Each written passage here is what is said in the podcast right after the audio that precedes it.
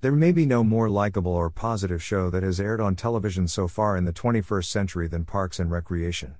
Although created by the same producers that adapted The Office for American television, in both spirit and characterization it's the polar opposite of that other, far more popular, show, which was an often bitter if not outright mean spirited single camera sitcom. Instead of depicting their characters as disaffected snark machines and petty rivals stuck in soul crushing jobs and being led by a buffoon, as The Office did, Parks and Recreation portrayed its protagonists as heroes of their own story and good friends to each other who worked in concert towards the same purposes and ideals. Instead of wage slaves that actively conspired against each other for their own small gains in a mundane closed setting, Parks centered on government workers of a small town that inspired and encouraged each other in their various endeavors and planned in earnest together, and with goodwill, to improve the standing of their humble burg of Pawnee, Indiana to the greatest of heights. I contrast these two shows because they are both single camera sitcoms created, or, in The Office's case, adapted, by the same creative team and share similar formats, including handheld, documentary like camera work and cutting away to talking heads to provide running commentary and focusing on the relationships between coworkers. Just as different the two were in the ways previously outlined, so was their appeal. And their divergent paths shaped the comedic foundation of each show. Parks and Rec never wanted the audience to see the worst in its characters but the best, and to find that best endearing. In contrast, The Office went to great lengths to make many of their characters, including central character Michael Scott, out to be jerks, mean spirited egoists, or just spite filled creatures. Pettiness was the name of the game in the interpersonal relationships that were built between coworkers in the office, but this approach placed severe limitations on the show's ability to depict growth in their characters, so much so that the show ultimately burned out in its final seasons. With no room for the characters to grow, the show began to fester and ultimately rot on the vine. In wild contrast, Parks and Recreation was all about externalization and positive engagement in the world around it, along with the myriad opportunities this kind of attitude encourages in its practitioners. With this type of attitude infusing its characters, ambitious Tom Haverford started his own promotion company, and then a young men's fashion rental outlet, and then a restaurant. Goofy Andy went from unemployed loser to popular children's entertainer to having his own successful local kids show. And of course, eternally ambitious Leslie Knope continually climbed the ladder of success throughout the series until it ended on the suggestion that she may end up as the President of the United States. Putting this comparison simply, the thesis statement and purpose of both shows shape the comedy and its characters. The office was populated by low level office workers who could barely tolerate each other, are led by an idiot, and narrowly avoid openly hating each other at every moment they're forced to be together because that was the purpose of that show. Parks and Recreation was populated by plucky kooks who inevitably fall under the irresistible forward momentum and positivism of a high energy, ambitious government employee and in turn become great friends because, or even despite, of this attribute. Again, because that's what the show was about. But between the two, I'd rather choose a show with a bright, happy, nice, and positive outlook over one that views its characters and the world they live in as dour, angry, and ultimately disappointing. Unfortunately, viewing audiences didn't agree. While The Office was a huge hit, Parks and Rec never was and only got renewed every season because, I don't really know why. Somebody at the network must have loved it as much as I and the rest of the hardcore fandom it inspired did. Which was the general audience's loss since they missed out on undoubtedly one of the best shows on television at the time. The characters were interesting, likable, and had great chemistry, the writing was whip smart, and Pawnee itself became a live action Springfield inhabited by an array of odd ducks. But more than that, the show had a kindness and sincerity to it rarely seen in comedy, mostly because a lot of comedy is itself quite mean spirited in nature. But that wasn't the opinion of Parks and Rec, which always looked on the sunny side and ended up being a winner in its own right.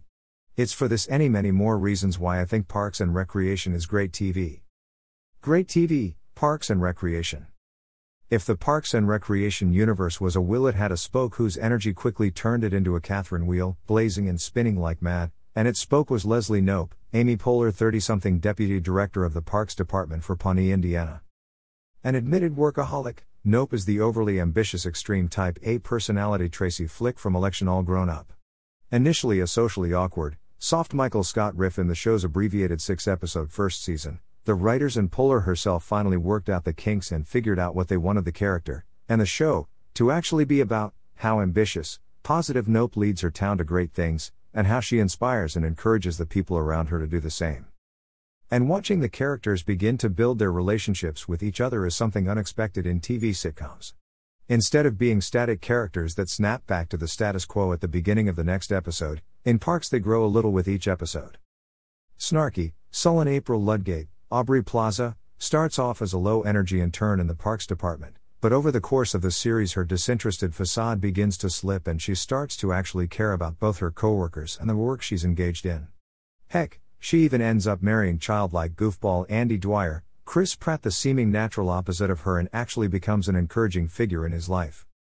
Breakout mimetic character Ron Swanson, Nick Offerman, the gruff and antisocial director of the Parks Department, to the point that he expressly gives April the important task of making sure he never has to interact with the public, is similarly swayed by Leslie's unstoppable forward momentum to the point that he begins to care about what she does not because he personally cares but because he cares about her.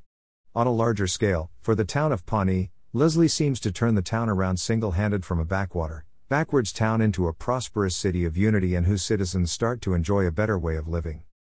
And these are just the elements that are resistant towards Leslie's thinking. For anyone that is just slightly on her wavelength, they are easily swept up in her enthusiasm. This is best demonstrated by her best friend Anne, Rashida Jones, who initially approaches Leslie to help fill in the empty lot that has turned into a deep pit next to her house and into which her shiftless boyfriend Andy, Pratt, falls, breaking his leg in the process.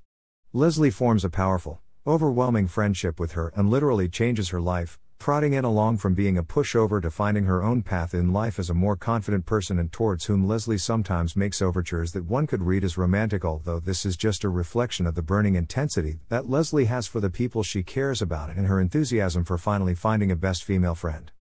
Even closer to Leslie's type and the person who would eventually provide her balance is eventual husband Ben Wyatt, Adam Scott, a budget specialist working for the state government who comes to Pawnee to help sort out its economic mess. Initially seen as a foe for wanting to cut the park's budget, she and Ben form a mutual respect, in his case, admiration for her determination and abilities, for each other, and then a tentative relationship that's only marred by Ben's hyper enthusiastic and insanely positive boss, even by Leslie's standards, Chris Traeger, Rob Lowe, who forbids relationships between coworkers. In one of the sadder periods of the show, Leslie and Ben break off their relationship because of this, and Ben announces his plan to leave town. But instead, they both say screw it. Ben loses his job, but they get married to live happily ever after. This plot point is a great example of what makes this show so special. Chris was never portrayed as a villain. Parks rarely has true villains, and if it ever did, they are cartoonishly villainous. Instead, Chris is as dedicated a public servant as Leslie and must go through his duties. Besides that, he's only ever portrayed as a steadfast ally and friend to both Leslie and especially Ben, with whom he had been a close work partner for years. When both Ben and Leslie decide to go against their seemingly hardwired instincts and sacrifice their careers to be with each other, the viewer understands how dramatic this is for these characters to dedicate to this decision, and also what fundamentally good people they are. When Ben falls on his sword to protect Leslie's career, effectively getting fired from his job, to which Chris weeps in his arms at having to fire his close friend, Leslie does the most wonky bureaucratic thing she could do, which to her would also be the most romantic, and brings the court stenographer to their secret meeting spot, where in the snow she tells Ben that she loves him, making sure it's on the official record. It's an incredibly moving moment in a show filled with them. About those other great moments that bring a lump to your throat, throughout the series, there are plenty of these heart rendering moments. They occur never out of sadness but because something wonderfully good is happening to these characters. Emotional scenes of personal connections, public triumphs, and poignantly touching moments between characters are littered throughout this series, and you as a viewer have an emotional reaction because you sincerely care about these characters who care about each other and are invested in seeing them find happiness. It's this intimate relationship Parks and Recreation develops with its audience, and its skill at long form narrative, that makes this show a special piece of media to watch. All characters big and small. Let's talk about the characters for a moment. Although Leslie is the engine of the series, the people that eventually become her allies, core team, and best friends make this show more than just one determined person bulldozing her way to the top. Her office mates are a wonderfully varied set that are all loose screws in one way or another, although Ron Swanson is the obvious mimetic breakout star due to his hilarious stoicism and disregard for most things, and April Ludgate has found a fan base because Aubrey Plaza is naturally very funny and she speaks to the snarky young woman inside us all. There is more to the supporting players than a glance would reveal to the whole of the series. You also have Tom Haverford, Aziz Ansari, a wannabe playboy with big dreams in a small town with a fantastically nuts perspective of the world and a hilarious original terminology to accompany a man who thinks he has a high end influence in society. For example, Here he breaks down what he calls various foods to sound cool. Zerts are what I call desserts. Tray trays are entrees. I call sandwiches Sammys, Sandoozles, or Adam Sandlers. Air conditioners are cool blasters. I call cakes big ol' cookies. I call noodles long ass rice. Fried chicken is fry fry chicky chick. Chicken parm is chicky chicky parm parm. Chicken cacciatore? Chicky cach. I call eggs pre birds, or future birds. Root beer is super water. Tortillas are bean blankets. And I call forks food rakes. His ambition, combined with his relative cluelessness and unfounded overconfidence, was what made his character a great counterbalance among the supporting characters around Leslie. He was ambitious but self interested and gave Leslie a great internal antagonist with which she nonetheless sympathizes. Then there's Donna, Retta, a mysterious and similarly self interested character who connects with Tom as his ally for a good time but also helps support Leslie's goals. And then there's Jerry Gergich, Jim O'Heir, the ass monkey of the group, a lifelong civil servant who wants to help but is totally incompetent, who does very little wrong but seem to exist for everyone to hate, a designated inner circle buffoon, so things never get get too syrupy sweet with these characters.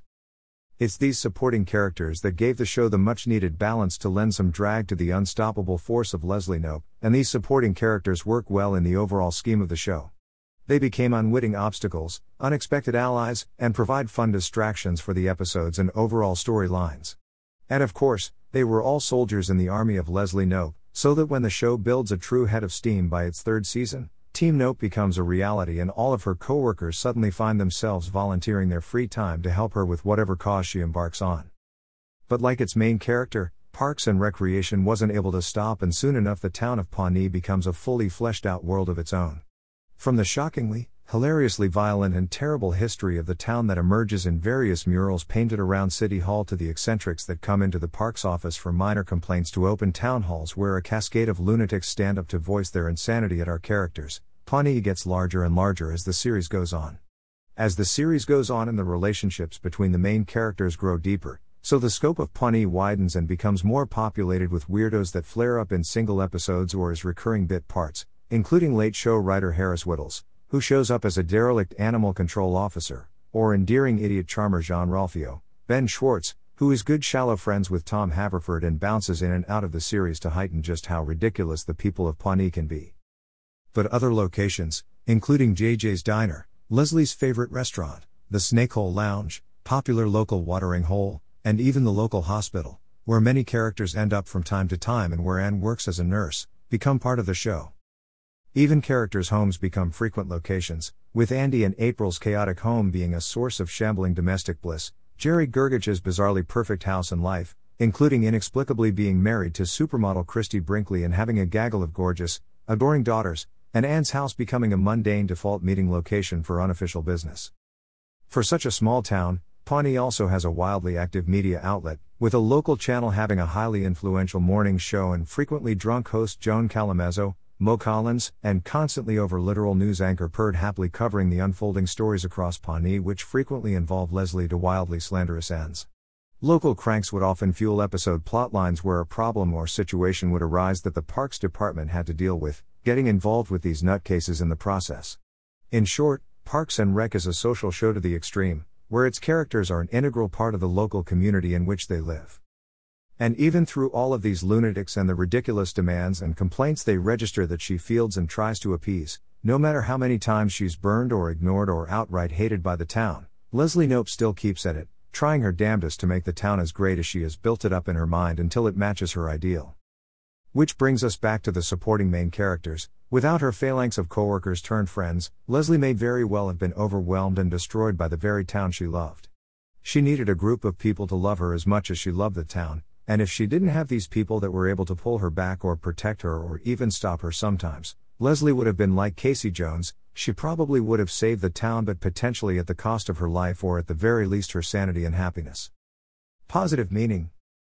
Maybe the most charismatic element of parks and recreation is just how unrelentingly positive it is, although characters may find failure both professionally and romantically along the way and the town and its people are often unlikable and doesn't deserve someone like Leslie to fight on their behalf. Still, she perseveres, and with her close friends by her side, they forge a path through all adversity.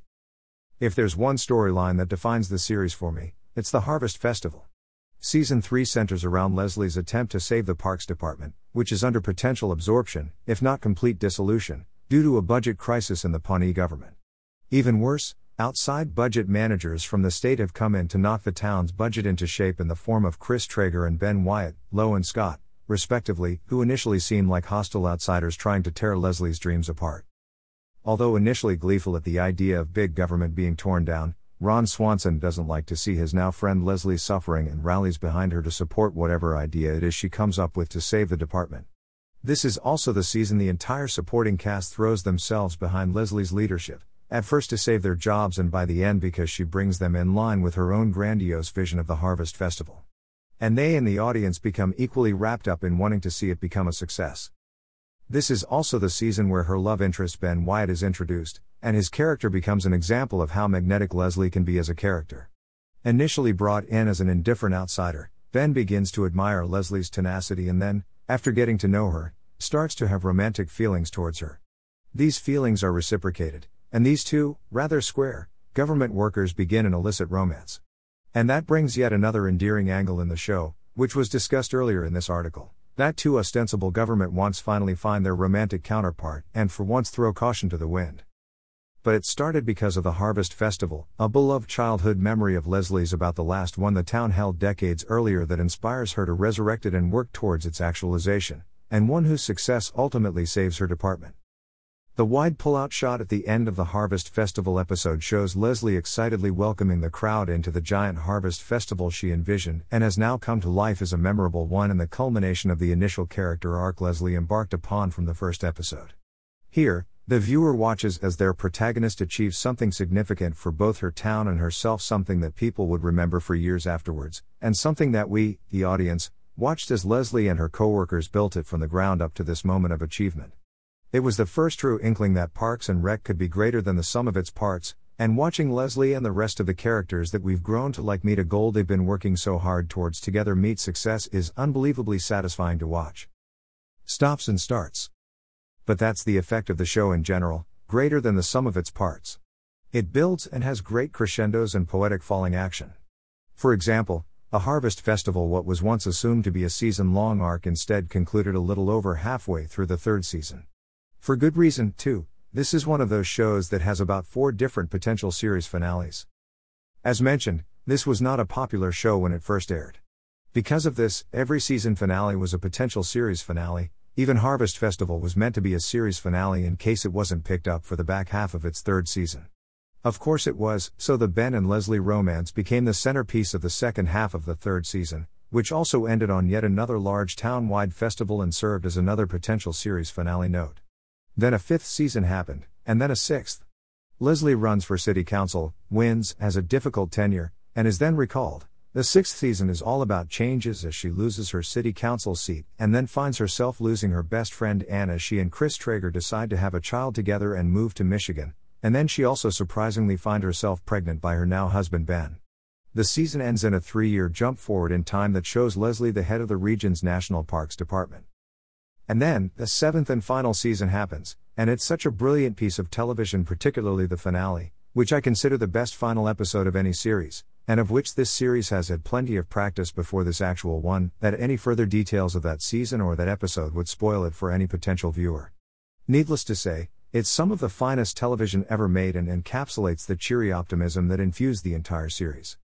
Catch Your Dream. And this show as a whole, minus the truncated and wonky first season, which nobody has to actually watch and the actors themselves disavow, is some of the finest television I've ever seen. This article has glossed over the actual humor of the show, which is like Arrested Development but without the bitterness or overly convoluted storylines. Think of it as a version of that show that's easier to watch. It's a wacky, funny, clever show overall. Start from the second season and keep watching to the end. You'll love it. In this article, I was really focusing on the larger structural underpinnings of what made this show a cut above the rest, but its humor is brilliant and top notch throughout. All of the surrounding elegance that I detailed here shouldn't deter you, a potential viewer, of how enjoyable this show is on a purely comedic level, there's brilliant comedy to be found in its characters, dialogue, and machinations.